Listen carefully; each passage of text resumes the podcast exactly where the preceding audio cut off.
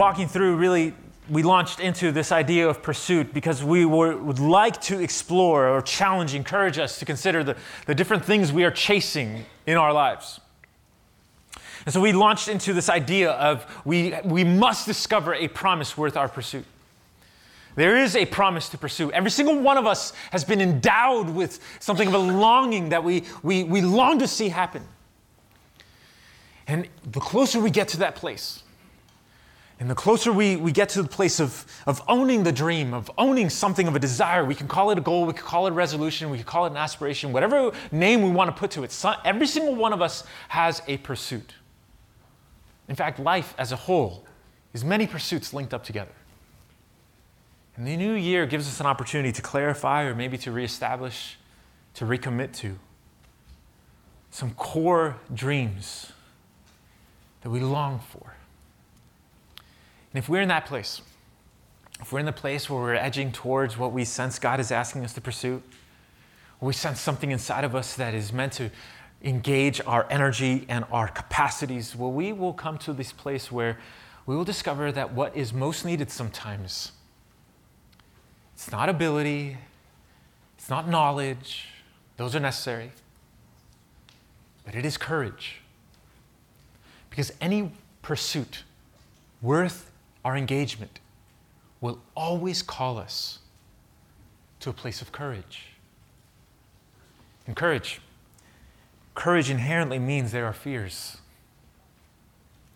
It inherently means that there are things that we are afraid of. And what I would like us to settle into these remaining moments we have here together this early afternoon is that God longs to meet us in our fear that if any of us have tasted or acknowledged or recognized the fears within us, we also are recognizing the sacred ground in which God longs to step into our lives, meet us right there, and lead us through them.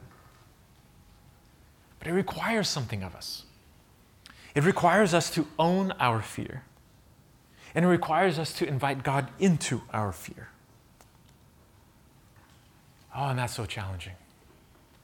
It's so challenging because, you know, a lot of times a pursuit, a pursuit that we long for, it has a dynamic to it. It is something both that we long for and it is something that we are afraid of pursuing.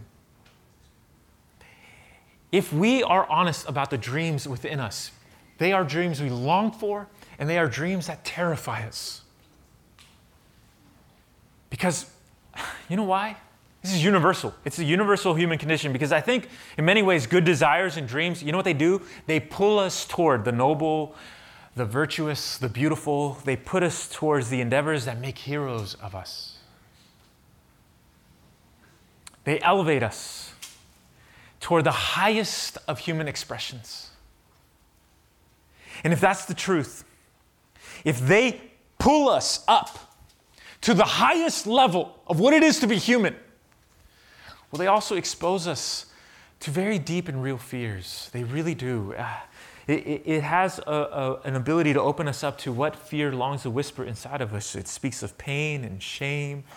It speaks of vulnerability, loneliness, of rejection, isolation, the possibility of being humiliated, of embarrassed, missing the mark, of letting others down, letting ourselves down, maybe even fearing becoming a letdown.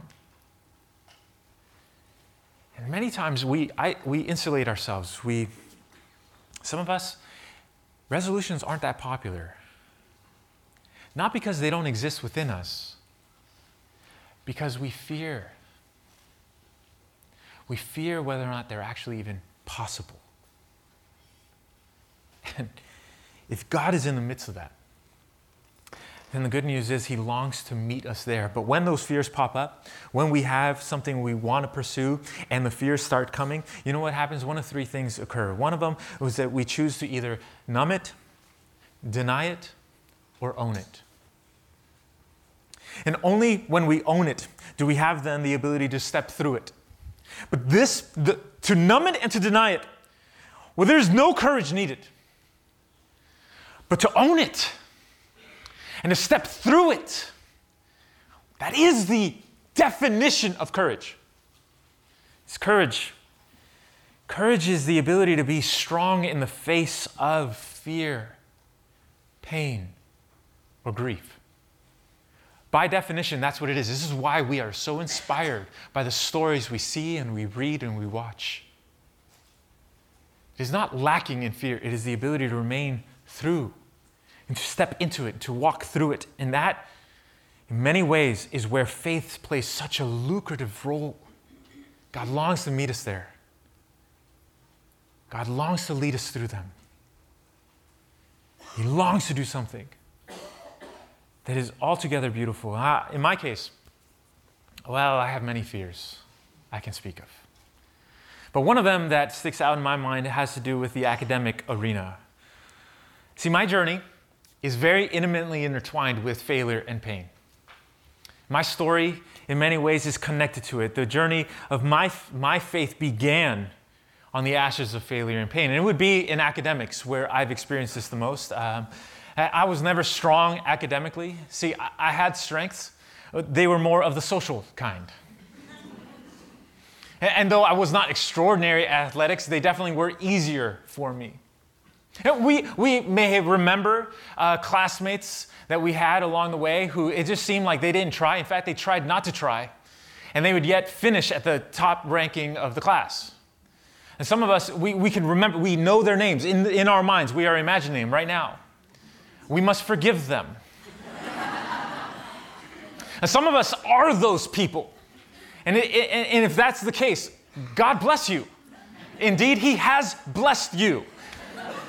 I, mean, see, I didn't get that blessing. I was, not, I was not given that inheritance of a gift.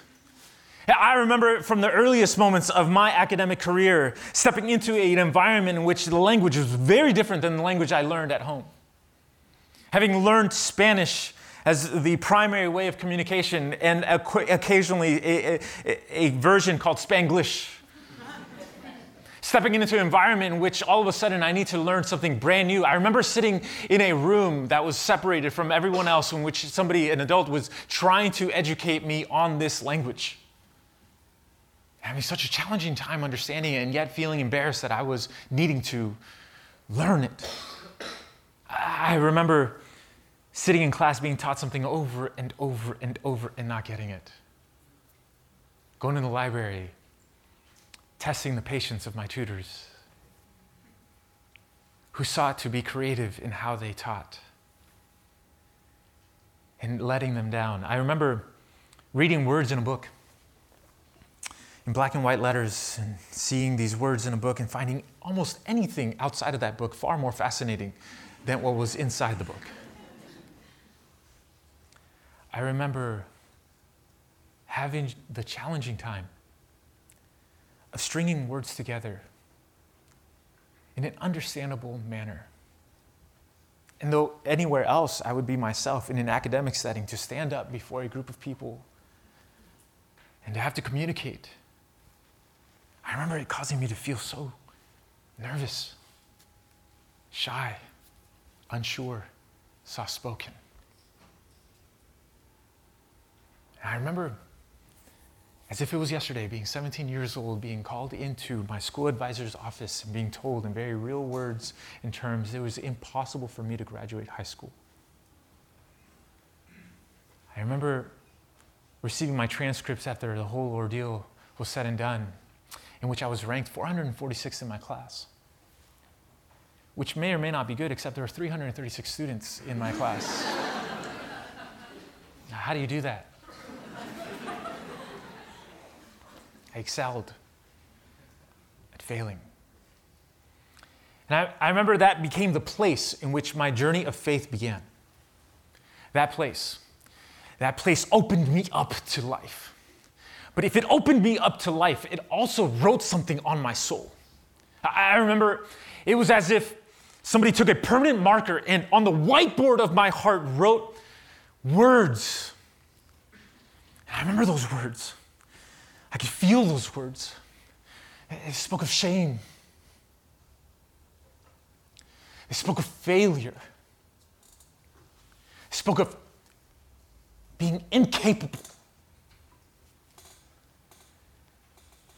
I can feel it even now. And it wasn't a conscious decision to grab these and own them for myself. But I remember this being a part of my journey. And even though I had gone through undergraduate and had completed my undergraduate degree, it was about 15 years after that moment in which I was given the opportunity to sign up and enroll into a graduate program. That I had gone through the process and been accepted and was excited and driving towards the course, the first course. I would remember stepping into the classroom, sitting down, and all of a sudden, what I was excited about, this dream of pursuing, this opportunity before me became something that became very, very much terrifying. Ah, there were moments where I felt positive. I remember sitting there, and for this time, the professor spoke and I understood. I thought, progress. I remember reading the books and enjoying it, understanding them. In fact, I found what was in the book more fascinating than what was outside of the book progress. But I can tell you that the first assignment, when it was required of me, and I needed to put words into writing and I needed to submit it to be evaluated and to be returned with something of a, of a grade on it. Oh. oh. It was as if every word that I wrote echoed something within the chamber of my being. Remember, Lewis. Remember the shame. Remember the failure. Remember, you're not capable. I remember writing, deleting, rewriting, deleting. I remember my poor wife looking at her, Will you please help me? Will you please rewrite this entire paper? Make it acceptable. I remember going through these moments where I would seek to numb that fear. I certainly sought to deny it. But I can tell you it was only when I owned it and I invited God into the very pit of it that I was able to move through it. I can tell you that it was in that place that I discovered oh, for me, for right now, that's what courage looks like. Ah, some of us, especially in a city, a world class city such as ours. I mean, academic courage is not our issue.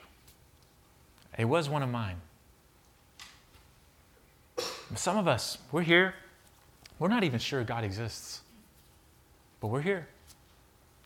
And our fear, you know, it's not so much that whether or not God exists, it's that if He does exist, God is set against us. Oh, that is our fear. Others of us, we fear that we're destined for destruction because that is the story our life has told. That is the narrative we have inherited. Others of us, we, fear committing because we see so many other things we're going to miss out on. Some of us, we fear that our weaknesses will get the best of us or that the brokenness in our past will become the brokenness of our future. Fears are real. They are real. It's no, no way around it. A pursuit that is worth our energy. It will be a pursuit that will challenge us to face them, to step into them, to step through them. And that's why I think it's so good for us to know and understand that God longs to meet us right there in that sacred ground and to lead us through them. See, this is, this is the beautiful story God has been writing throughout generation after generation.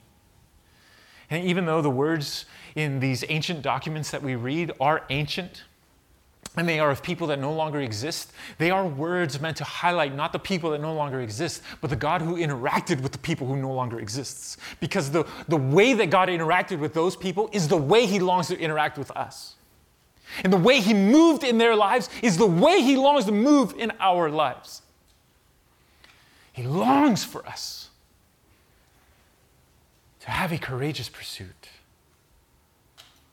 I think one of these incidents is actually pretty clearly defined in this passage we're going to walk through together. It's in, if you open up your handouts in Joshua 1 6 through 9. We'll just jump into it together. We're told in verse 6 Be strong and courageous. This is a conversation between God and Joshua. For you shall cause this people to inherit the land that I swore to the fathers to give them. We may not be aware, but this is on the backside of an amazing promise God has given to Joshua. And what he is saying to him is, It is time for you, Joshua. The promise is there that has ignited your soul. And I know you're afraid, but you must be strong and you must be courageous because this endeavor, this pursuit, it involves you, but it is not only about you. Listen, you shall you shall cause your people to inherit this land. Your pursuit will bless many people if you step out of your fear and into courage. Listen, only be strong and very courageous. Once again, it comes up being careful to do according to all the law that Moses, my servant, commanded you. Do not turn from it to the right hand or to the left, that you may have good success wherever you go. This book of the law shall not depart from your mouth, but you shall meditate on it day and night, so that you may be careful to do according to all that is written in it. For then you will make your way prosperous, and then you will have good success. And we have read this. We, some of us may be very familiar with these words, and we would, if we were to literally interpret them, would falsely conclude that the secret to success is perfect behavior. Because that's what it seems God is saying to Joshua. Listen, you will succeed when? When you keep this completely and you step forward without deviating to the right or to the left. See, if you do that, Joshua, everything is yours. And some of us, we think, yeah, yeah, that's right. And so I'm trying. I'm trying to measure up. Others of us, we think, that's devastating. I can never measure up. What's actually happening in this passage is that God is choosing to create an emphasis. It's almost like, as if it's an accent on what it looks like to build a successful life. And it's not literally about every dot and tittle, but it's almost as if God is saying to Joshua, Listen, I want you to know my word. You know the words fear speak. Choose to hear my word. You know the power fear speaks into your soul. Choose to experience the power my word wants to speak into your soul. Know it. Let it know you. Seep your soul into it, marinate it, let it, let it impact the way you think, the way you, you, you, your attitudes come out, your affections and your desires. Let impact your words, indeed, even your actions. Do that, Joshua, and you, you will experience success. Not success, by the way, the way we define it, which is we get what we want, how we want it, when we want it. Now, Jesus said success is kind of like um, when somebody chooses to build their house on a rock. They hear my words and they choose to live by them and allow my words to overpower whatever fears, whatever insecurities are within them. And they build their life on my words. And it's like they, they hit bedrock and they build their house. And he says, The storms will come. They will come. They, the storms will come, the winds will howl, the floods will rise, but that house will remain standing. Jesus did not say success with God meant no turmoil, no pain, no persecution, no degree of failure. He didn't say that.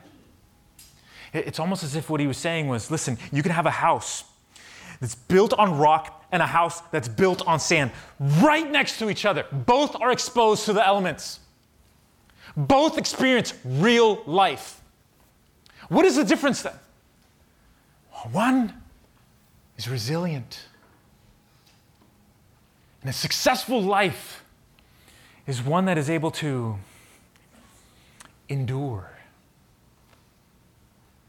one that is able to experience the very bitter pill of pain, rejection, failure, and isolation, and all that this life has, and not be destroyed,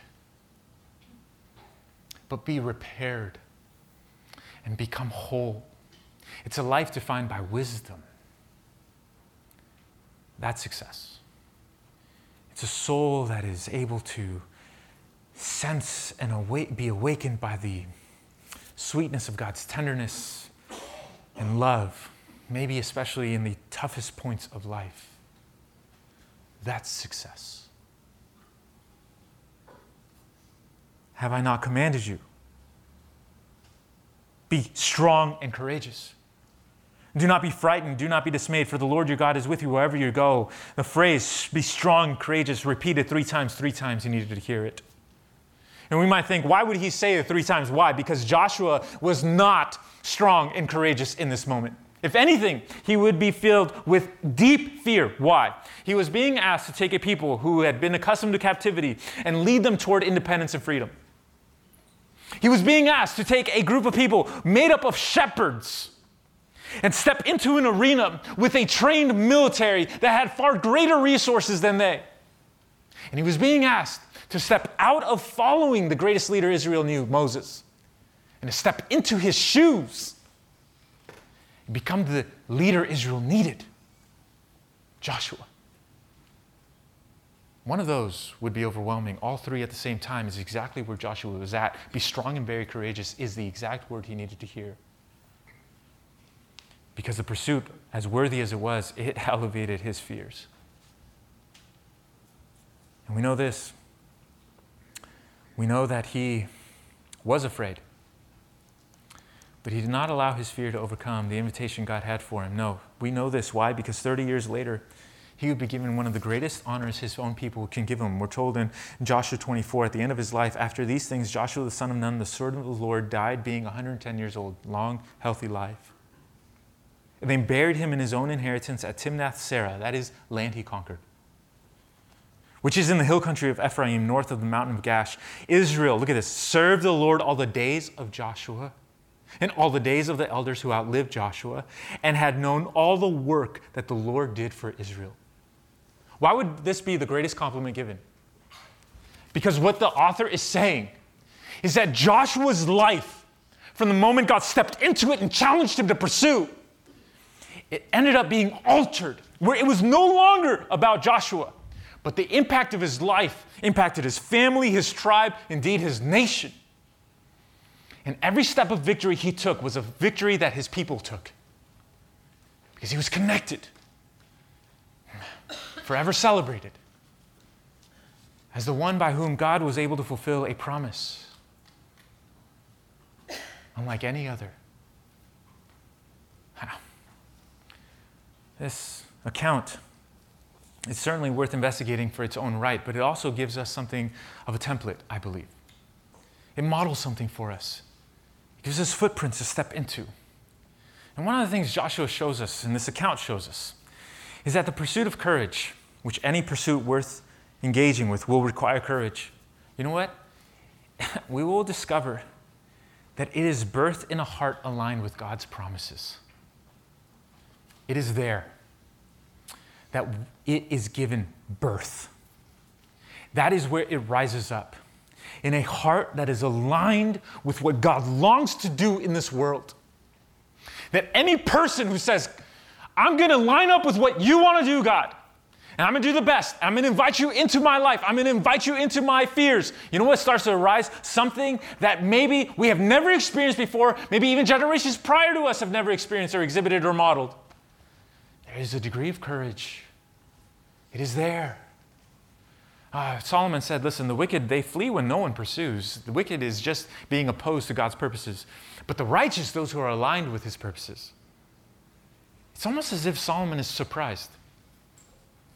Take any person from any background, any place, line them up with what God's doing.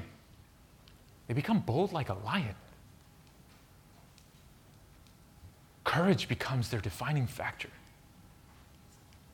Now, if alignment is where it's birthed, well, it assumes a couple things, and I think it's good for us to consider in the opening weeks of our year that it assumes daily exposure to His Word.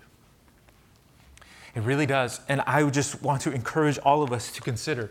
And perhaps it would be a verse a day because we find ourselves far too busy for anything more. But if we expose ourselves to His Word, you know what happens is we start giving Him access, not for fear to be the loudest voice, but for courage to be the strongest impact. Because His Word is filled with many points in which He says, I will step into those and I will guide you through them. To be able to nourish ourselves to be able to receive a daily sense of His promise over our lives, to be able to connect with the overarching story He longs to write. To become in- increasingly familiar with who He is, to be reminded of His goodness. It is to indeed know what the bedrock looks like. Uh, to do that, it assumes, see, alignment assumes daily exposure to His Word. You know what it also assumes? It assumes a growing relationship with God. And I say growing because many times in our lives we might think that there's only one step, and that is to step into relationship with Him. But like any other relationship, it requires intention and it requires devotion and it requires a, a sense of affection and of a sense of priority. It, it does in, our case, listen, a relationship with God is possible because of what Jesus did through his life, his death, and his resurrection. It is because of that that we are able to listen, receive new life breathed into our souls, experience an unlocking that happens and a strengthening that occurs. It is in relationship. It is in relationship with God, not in behaving, but in relationship with God that turmoil turns into shelter. Because it is in our turmoil we discover Him who says, I am your shelter. It is in relationship with God where fear turns into courage, shame turns into grace and acceptance. It's in relationship where pain turns into comfort and challenges become the groundwork be- before strong character is built up within us. It's relationship. And maybe this is why the most famous story Jesus ever told involved a son and a father. The story spoke of a son who abandoned his father and decided to indulge in all the lowest of desires. And after indulging in them for a period of time, he shipwrecked his life and he was filled with pain. And it was not, how can I behave myself back in? It was not, how can I measure up to be back in? It was, how can I reconnect with the father I left? And he courageously, one step at a time, went forward. And Jesus says that the father was always longing for him, and he ran out when he saw his son coming, and he did not lay at his feet all his failures and all his disappointments and all his pains and all the way he was let down. But he ended up embracing him. And only the way Jesus said, in the same way, God the Father longs to embrace every single one of us. That embrace, that embrace, clothed that son anew. He came clothed with turmoil, fear, shame, guilt, pain, and challenge. He discovers shelter, courage, grace, acceptance. He discovered forgiveness and comfort. In the beginning of his character being restored. See, it, alignment, it assumes a growing relationship with God, a healing relationship with God. It also assumes ownership over our interior life. No one else can do this for us, but it assumes that we are challenging, perhaps even spotlighting our attitudes, thoughts, affections, desires, our words, our motivations, because a heart that is tended to and that is cleaned and that is nourished is a heart that grows courage. And courage Courage will always call us. It will call us to create a better future. It is why courage is needed. In Joshua's case, he was a man born in captivity. He was called to create a future that was better. He was born in captivity, he died a free man. He, he was born in slavery, he died in true security and independence. Do you see it? This is the story God longs to write in every single one of our lives. It, it was a way in which we could say it this way his, his past spoke of brokenness for generation after generation after generation. His future, well, his future spoke of freedom, abundance of life, dignity, and confidence. And what we have to understand is it doesn't matter where we come from. When we partner with God, it will always be possible to create a better future. Rick Warren said it this way He said, You are, you, we are the product of our past, but it, we need not be its prisoner. We can change. And if we think and we sense something within us saying, Yes, maybe others can change, but not you, well, we must understand there is no greater lie. If God is involved, every breath we take is a possibility. Every moment we're alive is a possibility to alter the course of our lives. And the story our past tells does not need to be the story our future tells. It does not need to be. If God is involved, this is the beautiful promise. This is the act of God intersecting with real people.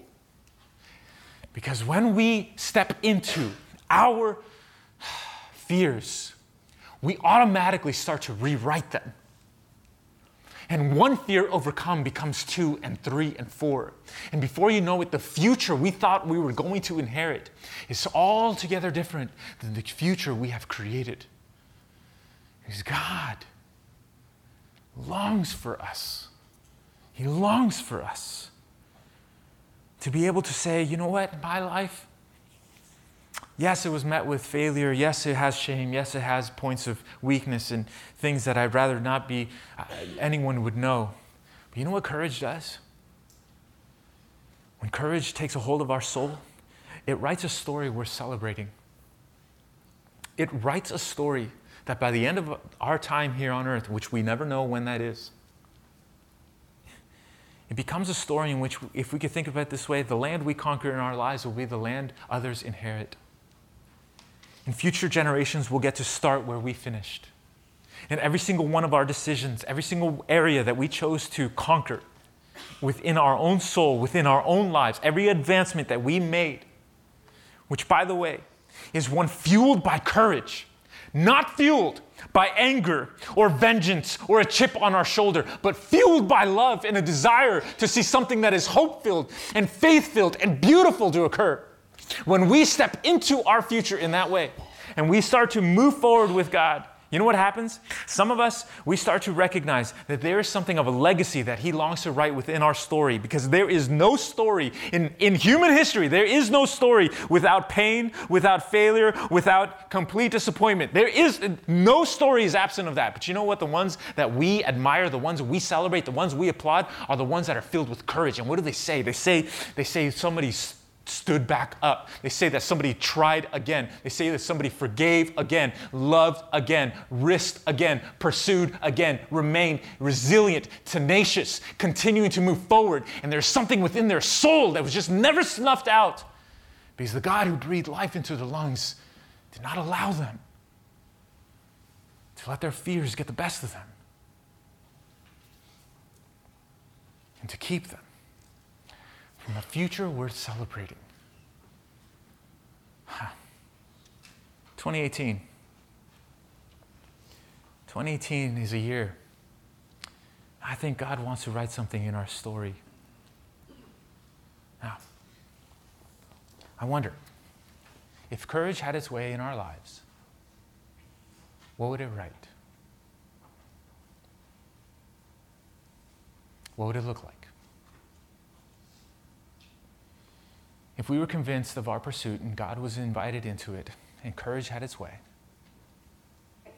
some of us, our story would become a story of commitment, faithfulness, of a job well done, investing ourselves in others. Others of us who would say, you know what? 2018 is the year I will courageously invest myself in the key relationships. 2018 is the year I will overcome. 2018 is the year um, I will forgive. 2018 is the year I will heal. I will be restored. Uh, it's the year, and courage says, I will be patient and steadfast. I will um, prioritize what needs to be prioritized. It's that year. And at the end, we will be able to taste and see, not just on words of an ancient document, but on the tablets of our heart. When courage has its way, oh, it writes something beautiful. It writes something worth celebrating. May that be our year. May that be our reality, individually and together. In a moment, we're going to receive our time of giving. And we're going to close in the final song. But Lord, I just thank you. I thank you, God, that you are the one. You are the one who loves to step into the darker places of our soul, not with shame or condemnation, but with life and love. And I thank you, God, that none of our fears cause you to flee, cause you to abandon or forsake. Your promise is that you will never leave nor forsake us, that you will remain with us. I pray you give us the ability to pursue this life, to do it in such a way that it calls the best out of us. And it gives us the ability to own our fears, to invite you into them, to step through them. That you would have your way in our lives. Give us the capacity to engage the courageous pursuit. We pray for this in Jesus' name.